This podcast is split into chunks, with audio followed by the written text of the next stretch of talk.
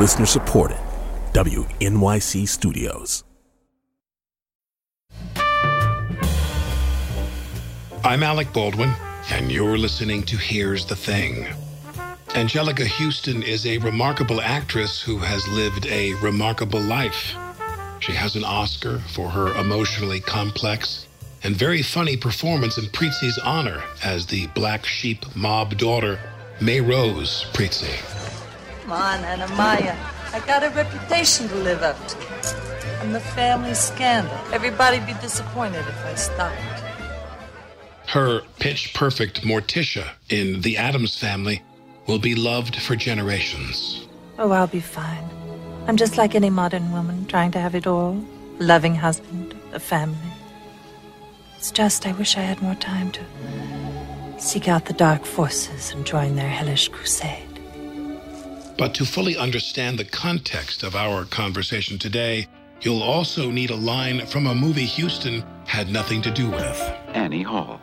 We're going to meet Jack and Anjelica and have a drink there, and if you'd like to come, uh, we'd love to have you. And we can just sit and talk, nothing. That was Paul Simon ad libbing to Diane Keaton in 1976, trying to conjure the most unpretentious but exclusive party in all the world. Jack and Anjelica will be there. No last names needed. Jack is Jack Nicholson, of course, Huston's boyfriend for almost 20 years, starting in the early 70s. And for all that time, nobody embodied the nonchalant glamour of the Hollywood New Wave more than they did. Anjelica Huston is the daughter of prima ballerina Enrica Soma and John Huston, one of the greatest filmmakers who's ever lived, the director of The Maltese Falcon, The Treasure of the Sierra Madre, The African Queen, and Prizzi's Honor, for which his daughter won that Oscar. Anjelica didn't spend a lot of time on set with her dad growing up, but she does remember being with him in the studio's smoky, dark wood offices in the final days of a Hollywood inhabited by the fast talking, sharply dressed producers and agents of the Golden Age. They were the remnants of the old school. They were serious. There was a a definite regard for the auteur. The agents worked for the auteurs. And these guys commanded respect. Even Irving Lazar, who, who was the book agent, who was commonly known as Swifty and, Swifty and was Lazar. about four feet tall and, Yeah, and the glasses. looked like a gnome. Yeah, but there was there was a kind of grandeur to it. Um, I remember being around them and they they were affectionate towards me. I was I was my dad's daughter, so I was I was sort of tolerated. Well, maybe more than tolerated. Well, no, tolerated. Yeah, tolerated. yeah. Well, you did the one film with your dad first, which was what year was that? Um, that was called A Walk with Love and Death, and that was in 1968. I was 16 years old. I knew nothing except that I wanted to be a movie actress. And Why? Movie actresses were beautiful. They And they got the attention of the men in Hollywood. Well, even before the men in Hollywood, you know, because I didn't grow up in Hollywood. I grew up in Ireland. I know, I know. And I went to school in England. And um, I had a really fantastic mother who who showed me not just movies, but showed me theater and took me to plays and operas and Where was she from? she was Italian, but she was raised in New York, and she'd been a, a Balanchine dancer, and um, she had a very eccentric, wonderful father. What did he name- do? He was a restaurateur called Tony Soma, and he used to stand on his head and sing opera for his clientele. Uh, What was the a- restaurant? It was called Tony's Wife. What part of town? 57th Right, the 50s. Yeah. Yeah. And the Rockefellers went there, and people loved him a lot. He was like no one I've ever met. He was an eccentric, but wonderful. Uh, but my mother took me everywhere. I saw not only Maria Callas singing Tosca, but I also saw Ike and Tina Turner when I was like 15 years You old saw it all. at the Revolution. Yeah, I saw it all. I saw Sir John Gielgud. I saw Dame Margaret Rutherford. I saw Laurence Olivier. I Your saw parents- Danny LaRue. I saw the best that England had to offer. Um, Your parents met where? they met in Los Angeles many years before. And she'd come out here for what? to work. She'd been offered a contract by Cell Selznick because she was very beautiful and her face was on the cover of Life magazine as a as a young ballerina. She roomed with Audrey Hepburn. She was part of that whole movement of young women, very beautiful, who are being groomed for stardom. Right. Um, and then she met my father. She'd actually met him at Tony's restaurant.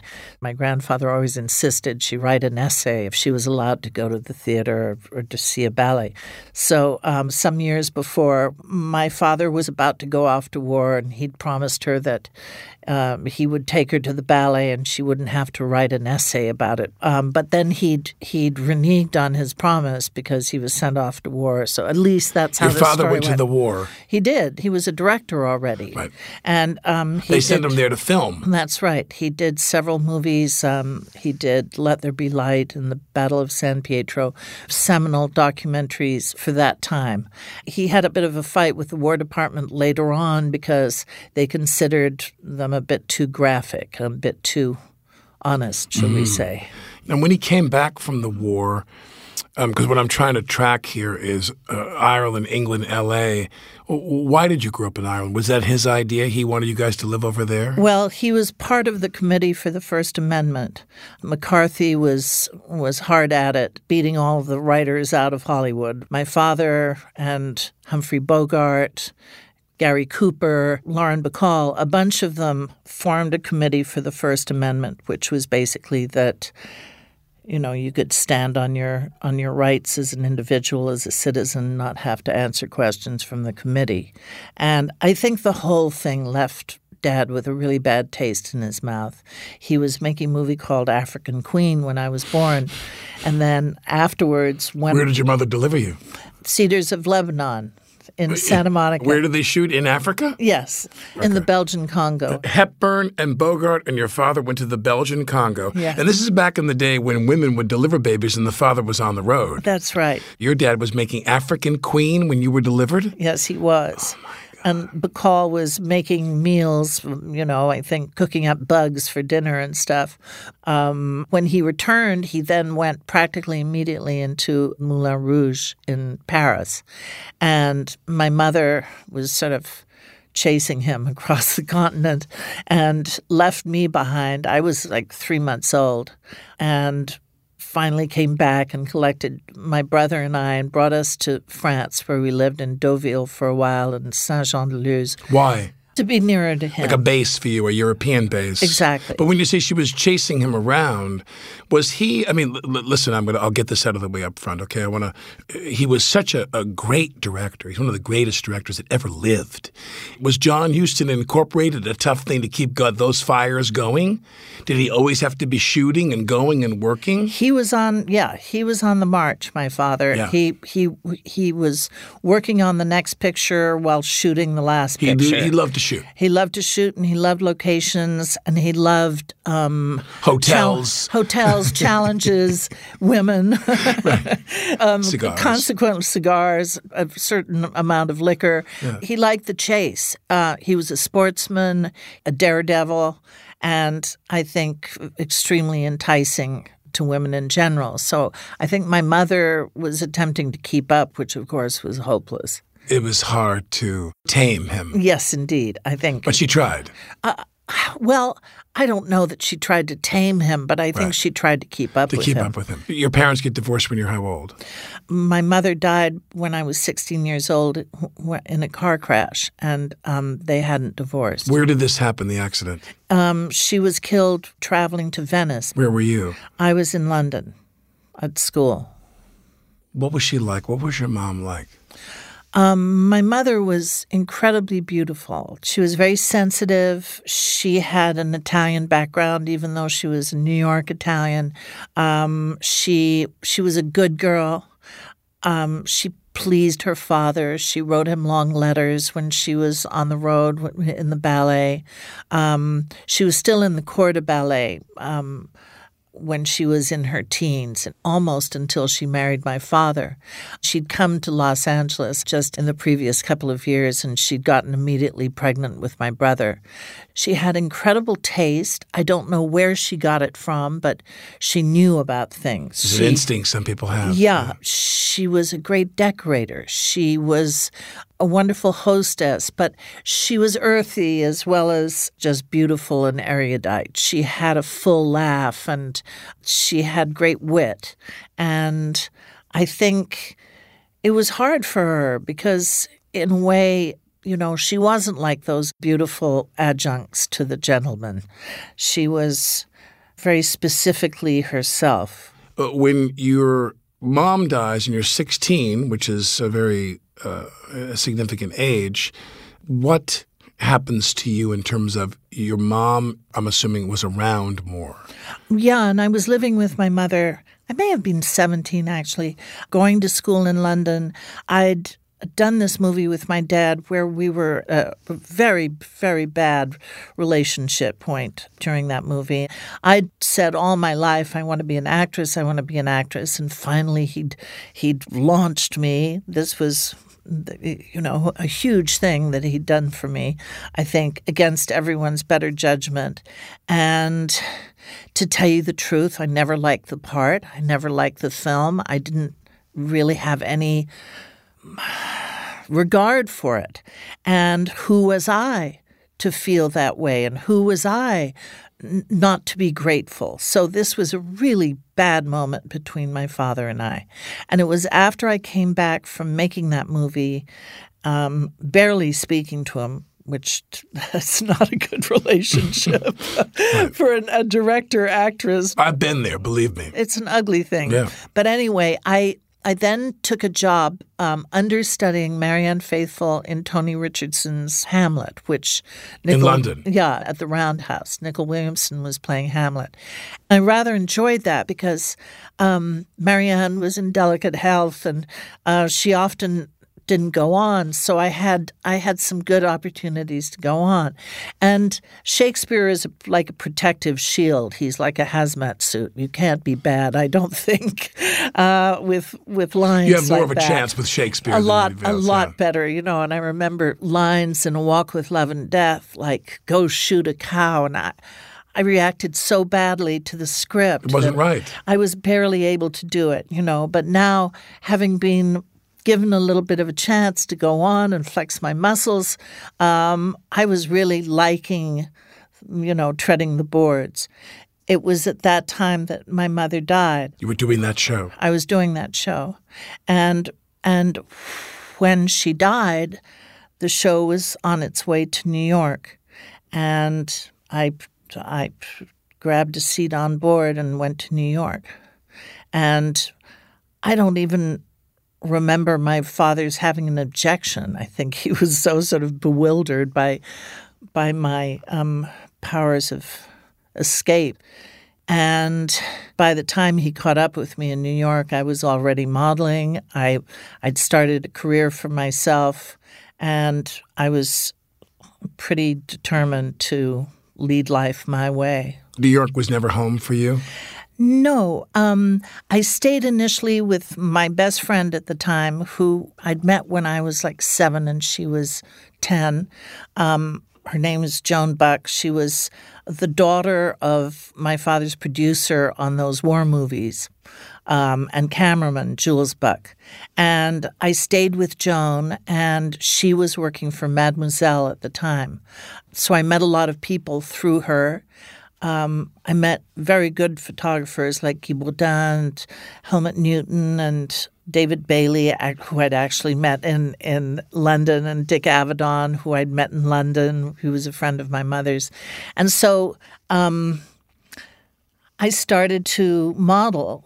Um, at first, it was kind of difficult because I didn't have a lot of self confidence. I knew what I wanted to do, but um, it wasn't a natural fit. I remember going into Eileen Ford and she said, Well, obviously you need a nose job.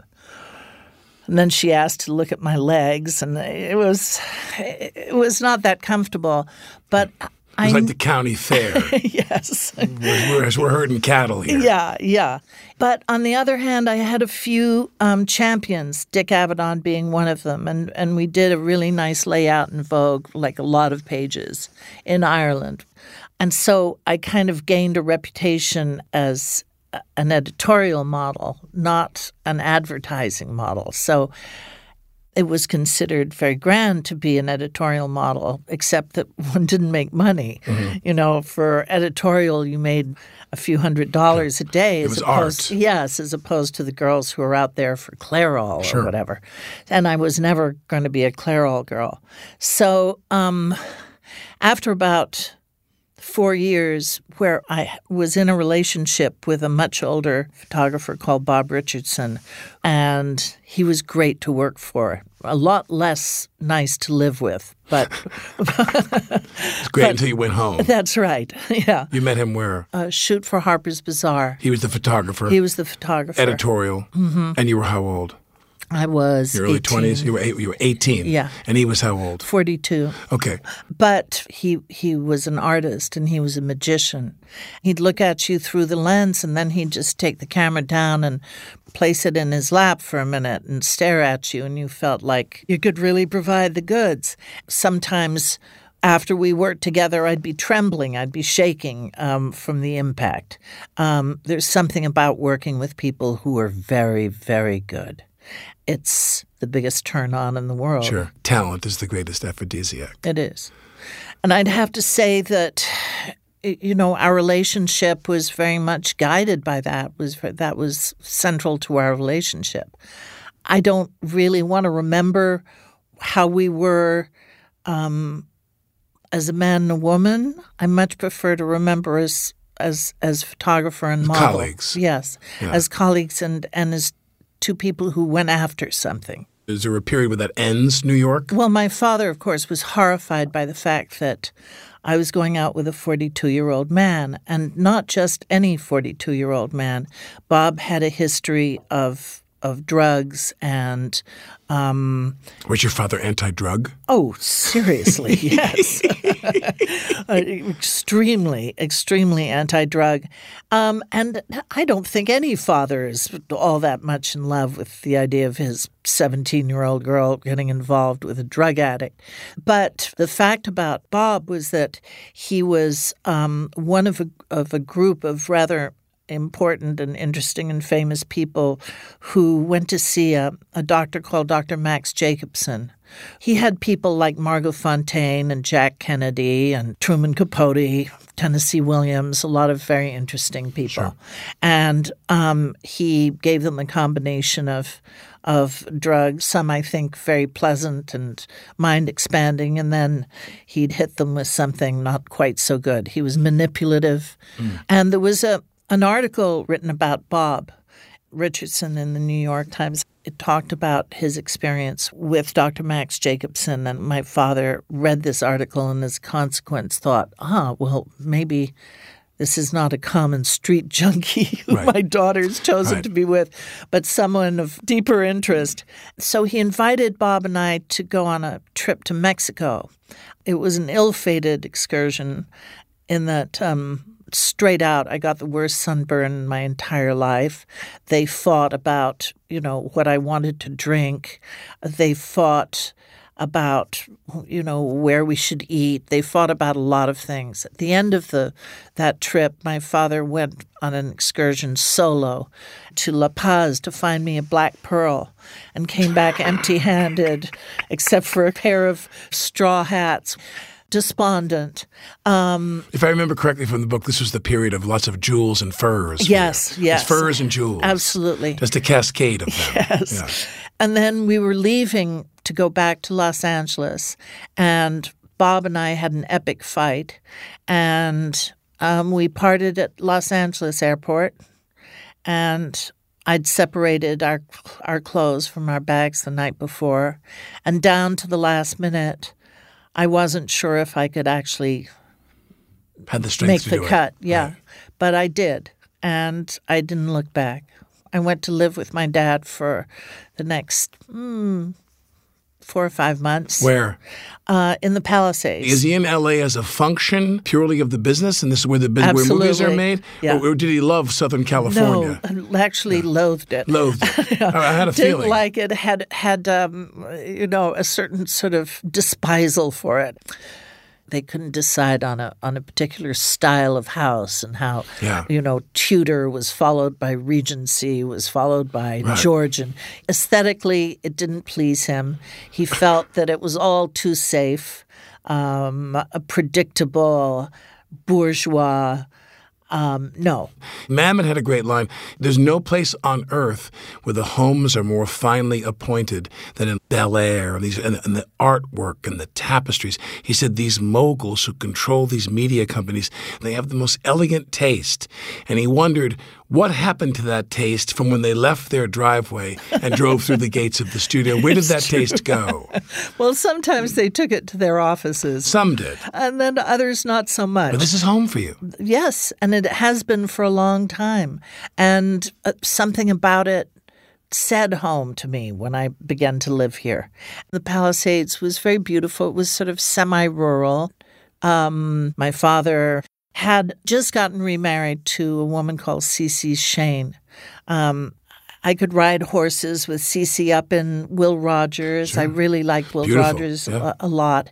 Um, something about being in a city that wasn't concrete, being in a place where you could go out to restaurants and shops, and and LA was great in the day. I mean, it was fun. There was the luau. There were there were about seven great restaurants, uh, Scandia. There Yeah. were some really wonderful places to go and be. And I think in the day, it it was a very fun place to be. When live. did you sense it started to change? Ah, the eighties probably. Just get too built up. it got too built up and Rodeo Drive became very glitzy. Up until that point, there was a kind of uh, comfort to the place, and and I longed for beautiful weather and brown skin. I mean, that was the thing that you really wished for in school when I was growing up. And, Nicholson, of all people, I said to him, I said, you could have any home anywhere and you live here. And he, said, and he was, I can't do my bad Jack, but he, he was like, he said, yeah, he said, this is my town. oh, he loves it. This is my town, Yeah. he said. He just loves it. He loves it. He he doesn't have to leave home. He's completely happy. Has his pictures. He's got his books, his TV, His basketball game. at his Lakers. oh, I was so sad about Kobe. Yes, that's I, terrible. I was as sad for Jack about Kobe as I was for Kobe. Frankly, the Lakers are p- almost part of Jack, like an extra limb. right. but but yes, it was truly his town, and I fell in love with it as I fell in love with Jack. Um, there was a kind of freedom. You could be completely um, under the radar here. New York, every time you go outside, people see you, people recognize Yeah. you. For some reason, I was recognizable Yeah. quite early, and I never really liked it, you know, unless I was ready for it. I'm fine if I put on the dog and go out, but I'm not fine if I'm taken unawares. And something about um, feeling exposed, like you did on the streets of New York, it still it, it still takes me by surprise. And there's a look people give you in the street sometimes. I'm sure you know it, which is like it's a look of appreciation. And it's almost a wink, and they don't want to bother you, but Yeah. still you feel They like signal you. they know me. They know They me too you. much. They signal Yeah, you, especially changes- when you think you look shitty. But Everyone's got a camera in their pocket 24 hours a day, and they take pictures of you eating, and they take pictures of me with my children, Yeah. and they make your life miserable. miserable, and Miserable, it's like a, a very it's a very it's a very different thing. For me, having been a model, I loved having my picture taken. I I really did.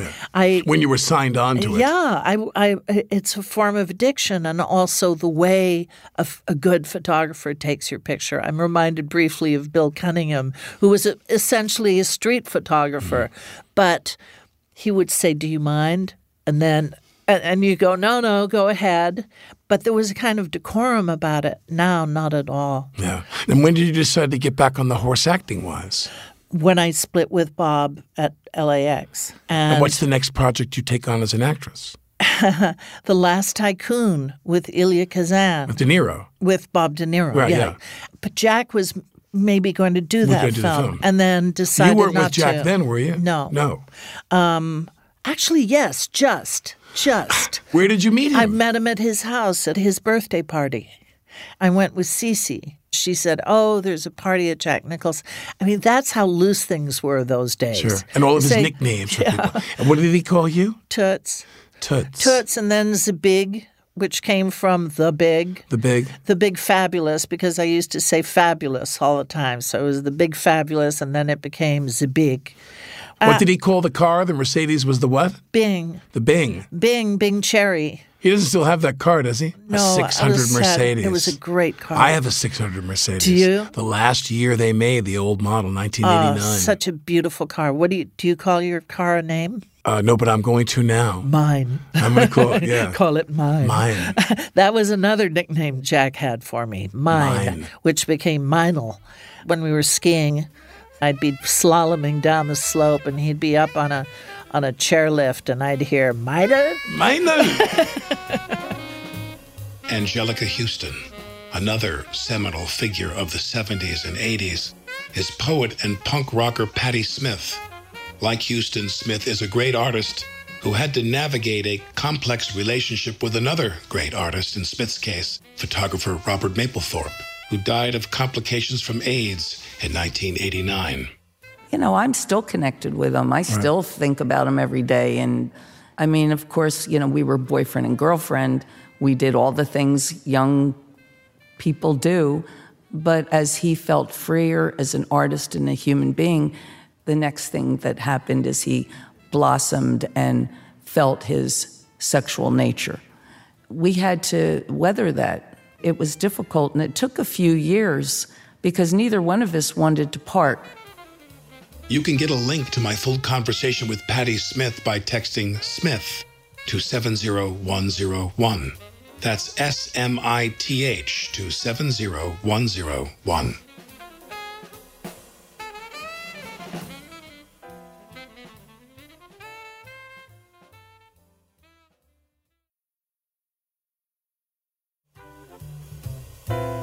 I'm Alec Baldwin, and this is Here's the Thing. When Anjelica Huston's stepmother Cece brought her to Jack Nicholson's birthday party in 1973, she couldn't have imagined what she was setting in motion. Huston was smitten and spent the night. He made me laugh, but he sent me home in a cab. I showed up the next day in my evening dress from the night before, and Cece said, What are you thinking? I had no idea how I should be treated, basically. I was about 19 or So you 20. were still I was still a, kid. baby, yeah. You're a kid. Yeah. Without any idea how I should be treated or, you know, sense of decorum. What the rules were. No, none. And I remember desperately hoping he'd call me. And when he did, I said immediately, But if you take me out, you have to pick me up and you have to drive me home. And I remember this long pause on the other end of the phone. But he did just that. Once he was kind of Once he signed on. Yes, once he signed on or he was pointed in the right direction, he he could be very gallant.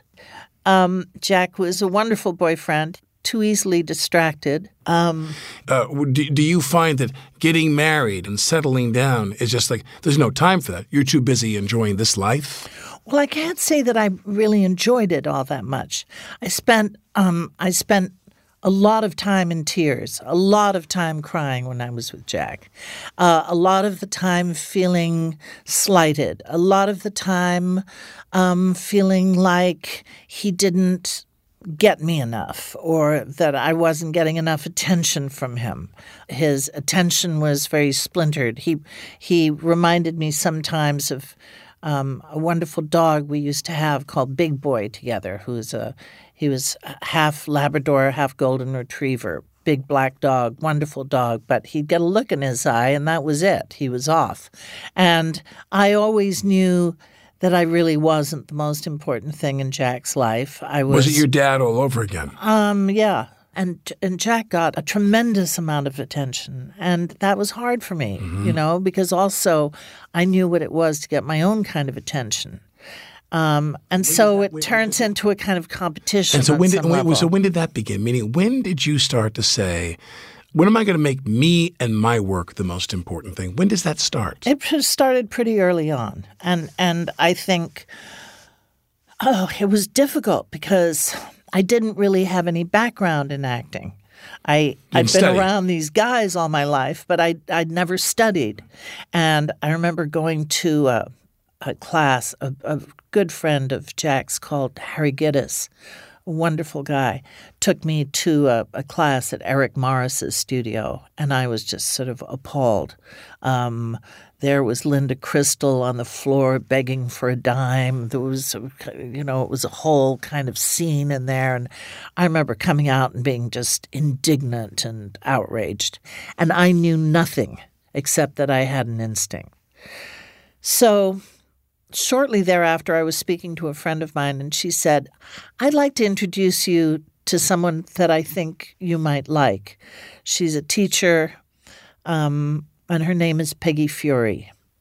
And I walked into Peggy's studio and I audited maybe for three classes before she said, All right, you know, let's see what you do in this exercise. And God, I fell in love. I fell in love with acting. I fell in love with her. I fell in love with that class. And I was in that class for about three or four years just doing scenes. She turned on all the lights in me, you know? And around that time. What about her? How, how did she succeed in doing that? First of all, she really listened and she really watched you. And she built up a complicity with me. So if someone was really bad. So it's Bob Richardson all over again, but Yeah. a different medium. Yeah. And if someone was really bad in the class or was sort of hashing it up in a scene or something, she'd kind of sneak a look at me, or like give me a wink or something. She made me feel like I knew what I was doing. And sometimes she'd she'd criticize me outright, but she never embarrassed me. She she loved props. Peggy would love it, like if you brought food into class, because then, sh you know, you'd eat the food after the scene. There was something so motherly and so um, warm about her. She reminded me of, of the way I was with my mother. And I think that was something that I really needed at the time. And then, Women helped you. yeah. Women have Men- always men- been men better friends to me than you. men, Yeah. actually. It's true. It's true. Although they challenge you. Women, it's a gentler approach. Right. And I think men challenge you. It's it's not because they love you less. It's because they want you to prove yourself somehow, or or at least the men in my life kind of were more attracted to what was independent in me. Right. So the first film you do that is a real movie that you you know get some attention for is Prizzi's honor. and you were and you were with Jack then. I was with Jack. So when you're on the set of the film and it's Jack, it's your boyfriend and your dad, yeah. and you're back on a set with your dad after the last go round was was not a, a party. No. And I always remember uh, uh, Jack said to me, I said, What was it like on the set of Chinatown, where it's this uh, uh, iconic director and you, a great movie star, and Polanski is about to become an iconic director. He's on his way to that. And I said, What was it like with the three of them together? And I'm, I'll do my bad imitation of your dad, too. Jack said that, uh, he said that uh, Huston called him Roman. I know. You call him Roman. And, and, true. and he said Polanski would hold forth with all this kind of direction, and, and Huston would turn to him and say, Now, Roman, there are really only two directions a little more or a little less. and, and, and really, and I, and, and I thought, what a, what a world to be with these three, like titans or whatever you want to call them, on the set of the film. Also, I remember on Chinatown, Jack going like, "Roman wants me to wear this fucking bandage on my nose. He doesn't want to shoot my face. He wants this bandage on my face." Well, of course, it's the most iconic, Still, still Yeah. in in movies, practically. what was it like for you when you were doing Prizzi?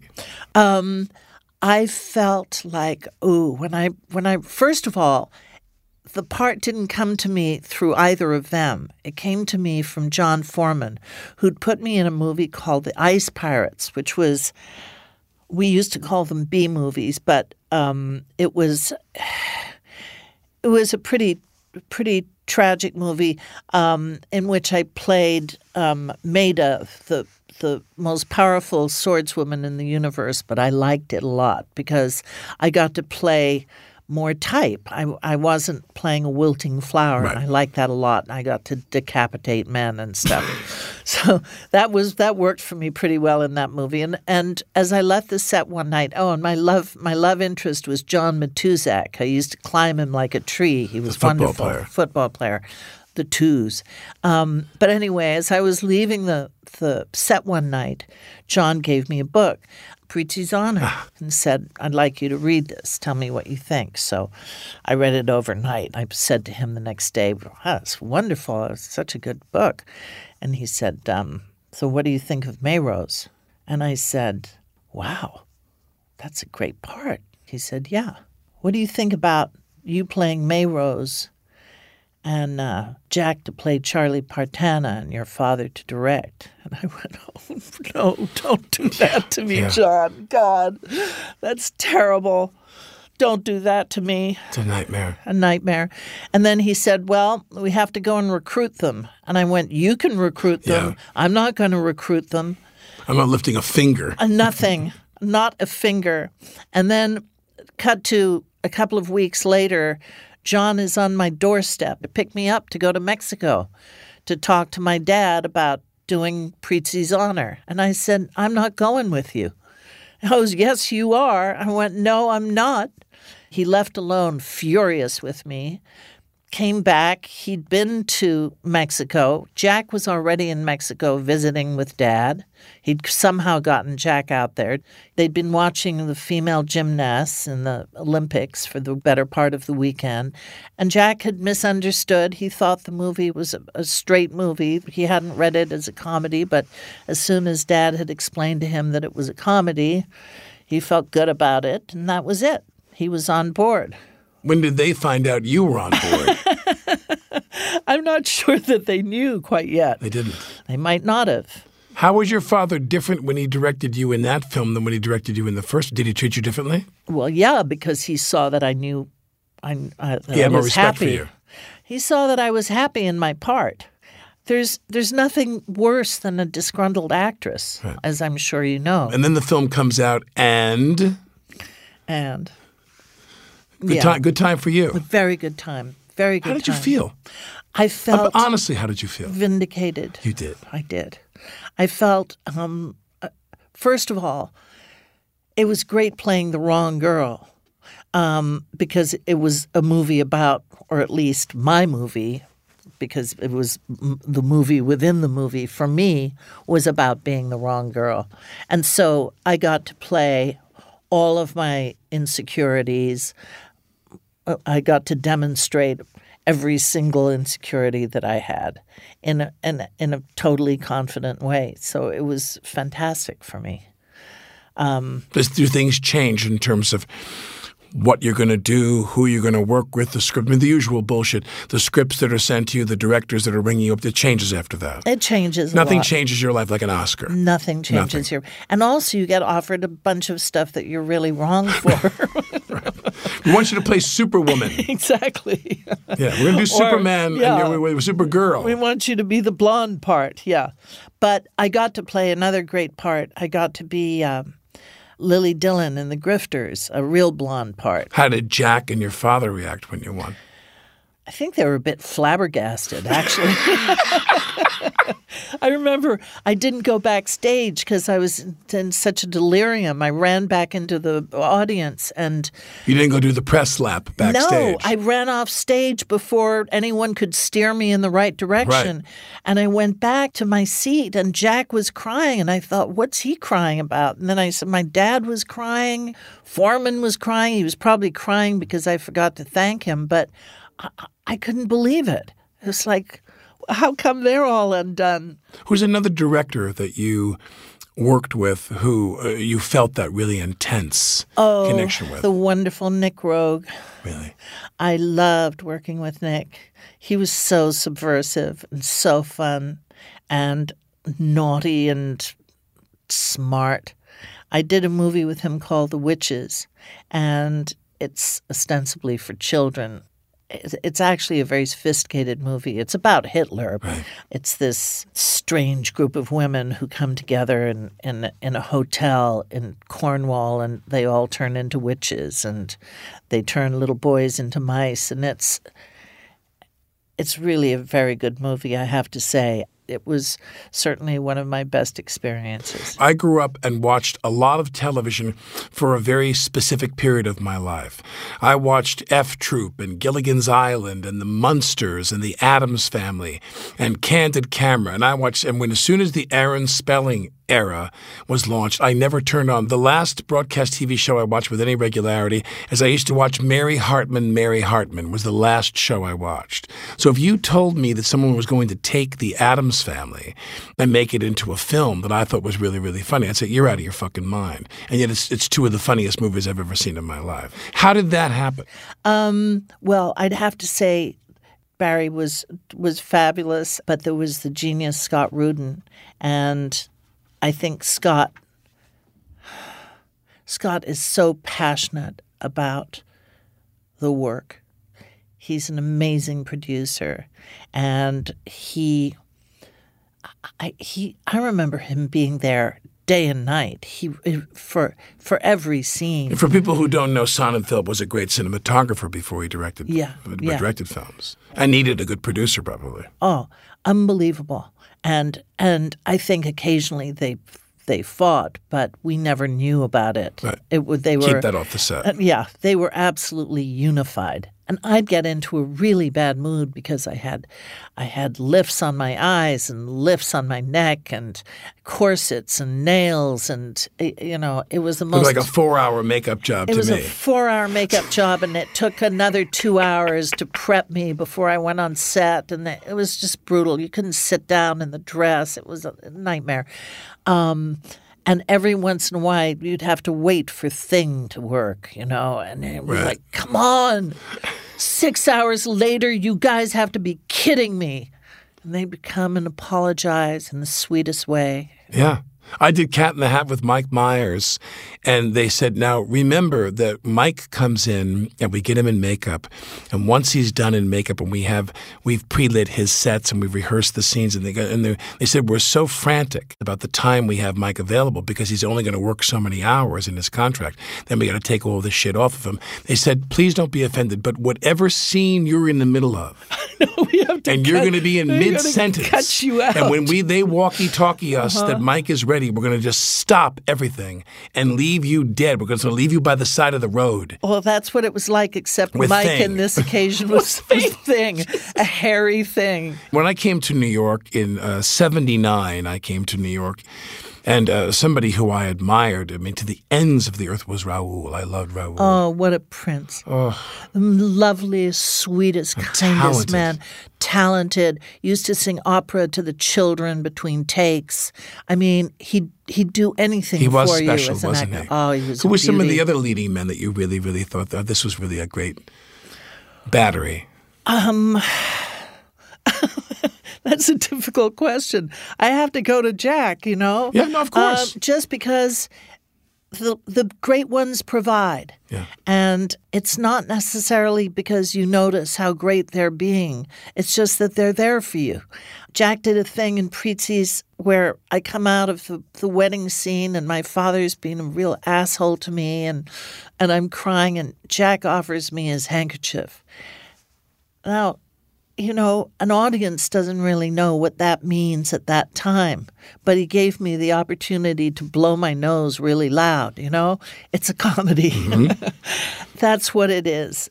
It's somebody who who you can work off with, who you have that kind of repartee. I had it with Cusack and the Grifters. Um, it's it's It's nice when you play when you play with someone that hits the ball back. oh, absolutely, bong. It's like so much that. fun, yeah. yeah.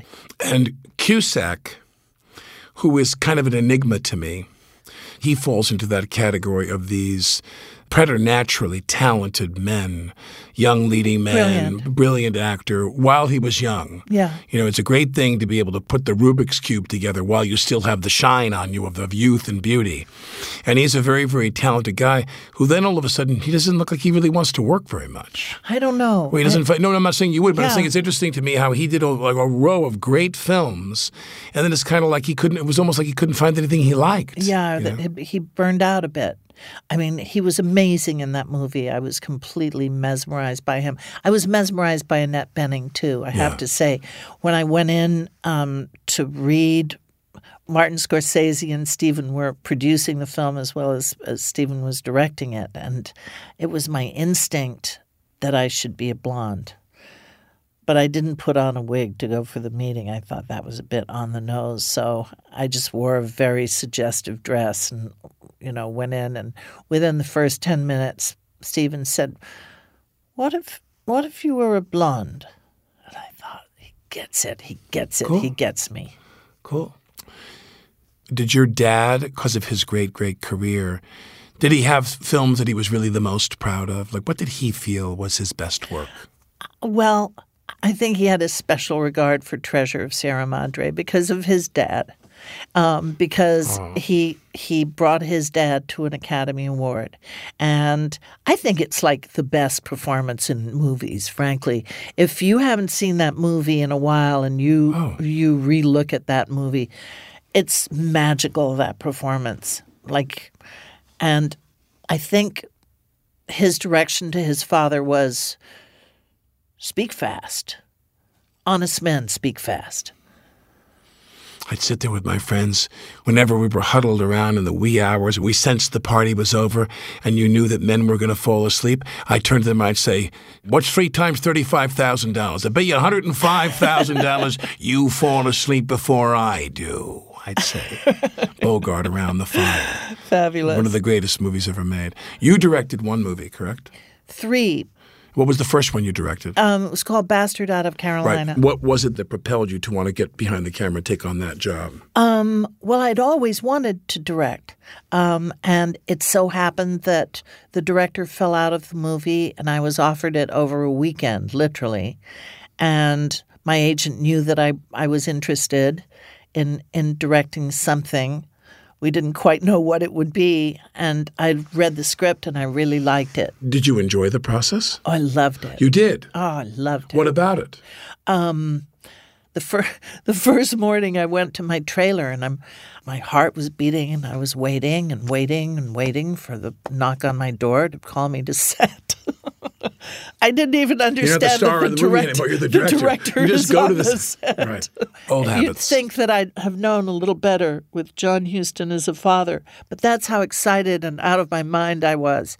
Um, the part I loved best was working with the kids. Uh, Jena Malone was a brilliant little actress and fun. Are you going to direct another movie? You think? I, I, you know, if I found the right thing, um, it, it, in a way, you know, I'm lazy in that I want it to find me, but things do. I think when synergy works, That's that's right, that's that's right. how it works.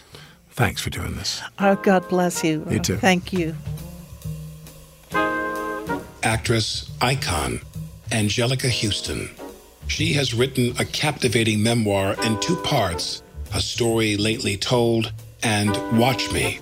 The first half covers her childhood and teenage years in Ireland and England, while the second half is a romp through her days on the modeling circuit and in Hollywood.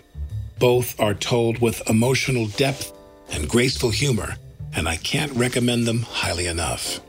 I'm Alec Baldwin. Here's the Thing is a production of WNYC Studios.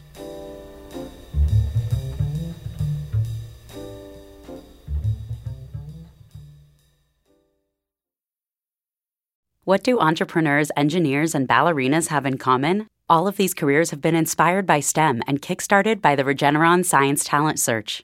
Here's the Thing supported by the Regeneron Science Talent Search, which recognizes and empowers our nation's most promising young scientists. These high school students are researching ideas that could solve society's most urgent challenges and launching careers that will change the world. Alumni have gone on to win Nobel Prizes, found important science and technology companies, and even win an Academy Award. Learn more about this year's Regeneron Science Talent Search and hear alumni stories at regeneronsts.com.